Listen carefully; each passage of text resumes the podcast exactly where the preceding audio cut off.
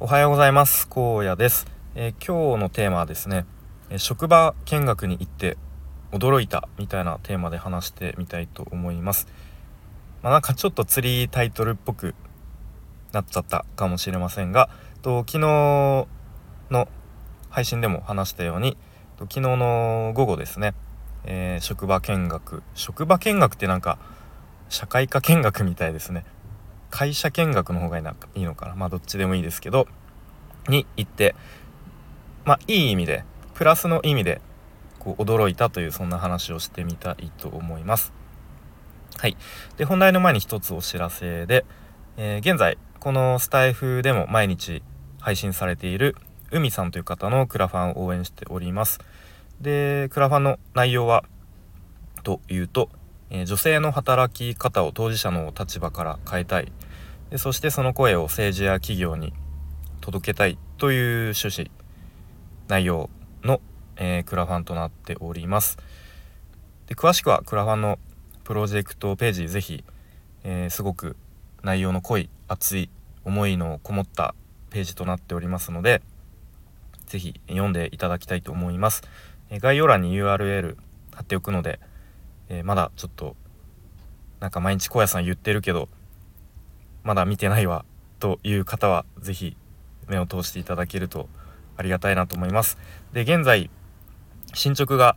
えー、なんと82%まで来てますね。そして残り3日ちょっとどうなるのかえー、まあなんとかですね3日100%を目指してちょっと僕もできる限りの応援をしていきたいなと思いますのでと、まあ、是非興味持ってもらえるだけでも嬉しいのでえー、どうかどうかどうぞよろしくお願いいたします。はい。えー、では本題ですね。と昨日、まあ、ちょっと休みを取りましてでその、まあ、本題の職場見学の前にもともと予定されていたとまあ他の会社のいわゆるカジュアル面談、まあ、半分、まあ、カジュアル面談という名の面接ですねを2つまあもともと予定されていたのでえー、オンラインでやった後にとまあ先日内定いただいた会社の職場見学に行ってきました。はい、でまあ一番の目的は、まあ、単純にその実際に会社の中の雰囲気を知りたいということとまた実際、まあ、僕が入ったとしたら具体的にどういうことをやるのかっていうのをもうちょっと知りたいっていうところでしたね。でまあ名古屋の方の会社なんですけれども会社っていうかまあオフィスが名古屋の方なんですけれども到着するとそのオフィスが入ってるビルが、まあ、ちょっと古い感じのビルで、まあ、なんとなく、まあ、中もオフィスもちょっと古い感じなのかなと、うん。えー、思っていたんですけど、まあ、実際中入ってみると意外と綺麗で、まあ、そこが驚いたポイント1つ目ですね、うん、あ意外となんか綺麗だしこうすっきりしてるなという印象でした。うん。で昨日案内してくれたのがとまあ僕が配属予定の部署の部長の方ですね。はい。で、まあ、その会社結構歴史がかなり長いんですよね。もう創業して70年以上ぐらい、まあ、本当にかなり歴史がある会社なので、まあ、その分オフィスとかも、まあ、ちょっとこう歴史を感じさせるような 雰囲気なのかなというイメージだったんですがそうではなくて逆にすごくなんかすっきりしていて、うん、でまあそのいろいろ昨日その部長の方に案内とかしていただいてる中でまあ、いわゆるこう社内のチャットツールみたいなとかも使っていたりとか、まあ、その会議室を予約する時もその社内のそういうシステムを使ってなんかささっと予約会議室ちょっと取りますねみたいなことで取っていたりとかあとはその社内用のブログみたいな、うん、のとかもなんか割と更新されているような感じで、うん、なんかそういう今話した社内のチャットツールとか何ですかね。会議室を予約するとか社内用のブログみたいなものは今の現職では全くそういうのがないので、まあ、今の現職がちょっとねあのー、時代が止まりすぎてるっていうのもあるのかもしれませんが、まあ、その辺であうん。まあ同じね歴史がある会社でもまあこういう風に違うんだなっていうところが、ちょっと発見としてありましたね。うん、で実際にその社内で働かれてる方はまあ割とこう静かで落ち着いている様子で。まあもちろん仕事中なのでね、えー、まあそんなもんかなっていうところで、うん。まあ、もちろんこうすれ違った方とかはちゃんとこう挨拶してあの返してくれました。はい、でいろんなこう部署を回って案内してくれたんですけれどもこう開発部門、うん、いわゆるこうプログラマーみたいな方ですね。のところはやっぱりこう黙々と作業してる感じであなんかプログラマーって感じだなみたいな。でもあんまり嫌いじゃないなみたいな、うん、ことを思ったりしましたね。うん、でまあ実際に具体的な働働く内あ仕事内容ですね、まあ、僕は最初いわゆる営業職での求人があったのでそこで応募したんですけれども、まあ、実際内定が出た時は、えー、企画課、うん、という部門だったので、まあ、ちょっと営業とは違うのかなっていうところでいろいろ質問してみました。で、まあ、すごいざっくり言うと、まあ、その営業の方がお客さん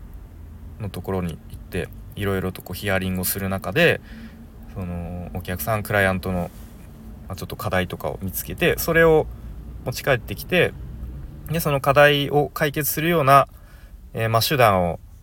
その企画の部門が企画をして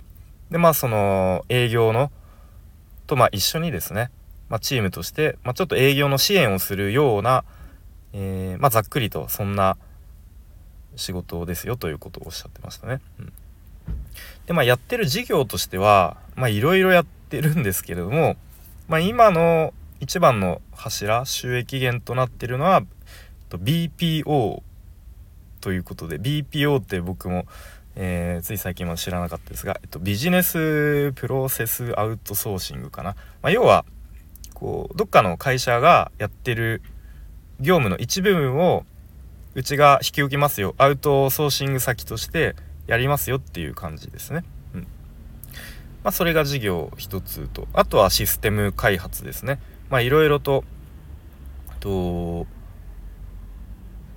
なんだっけな RFID タグかな えっとなんかそういう自動認識自動認識のシステムとかを結構駆使して、えー、やっているっていうのが事業もう一つですね。まあ、あとはもともと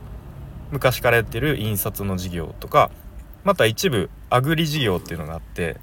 となんかどこかの工場で植物レタスをこう育ててそれをこうちょっとホテルの何ですかねこうホテルのレストランとかに卸しているみたいなこともやっているそうです。うん、で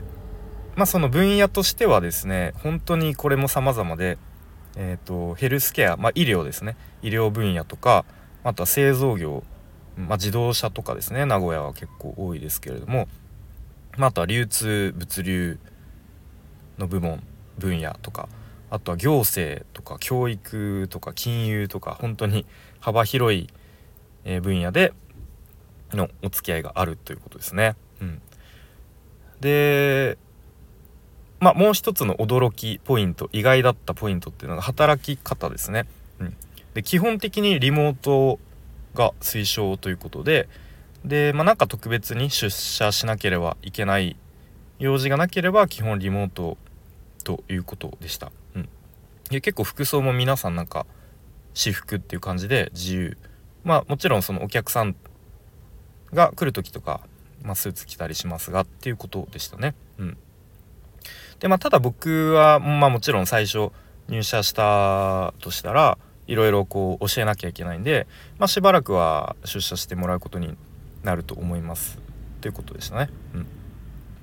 なので、まあ、その先ほども話したようにかなり歴史が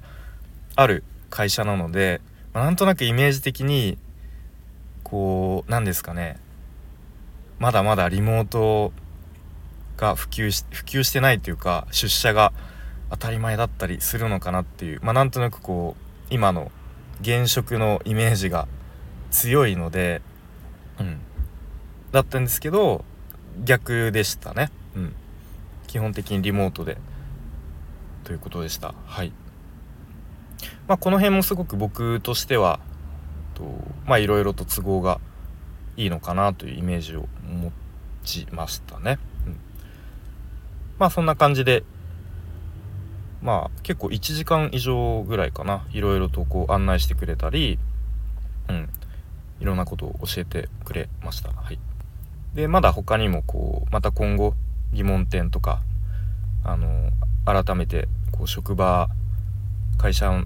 見たいということでしたらいつでも言ってくださいっていう感じの、うん、ことを言っていただけて、まあ、全体的になんか僕がもしこう入ったらどんな感じかなっていうなんとなく自分が働くイメージが持てたかなというところで良かったですね。はいまあ、あとはもうちょっとこう細かいところの条件面とかを確認したいところを確認するのとえあとは現職の退職手続きを、えー、最後あんまりなんですかねいい感じで退職できるようにちょっと進めていきたいなというところ思っております。はいということで今日はですね昨日と先日内定をいただいた会社の職場見学に行ってきたそのどんな感じだったのかっていうのを話してきました。はい、えー、では最後までお聴きいただきありがとうございました。荒野でした。バイバイ。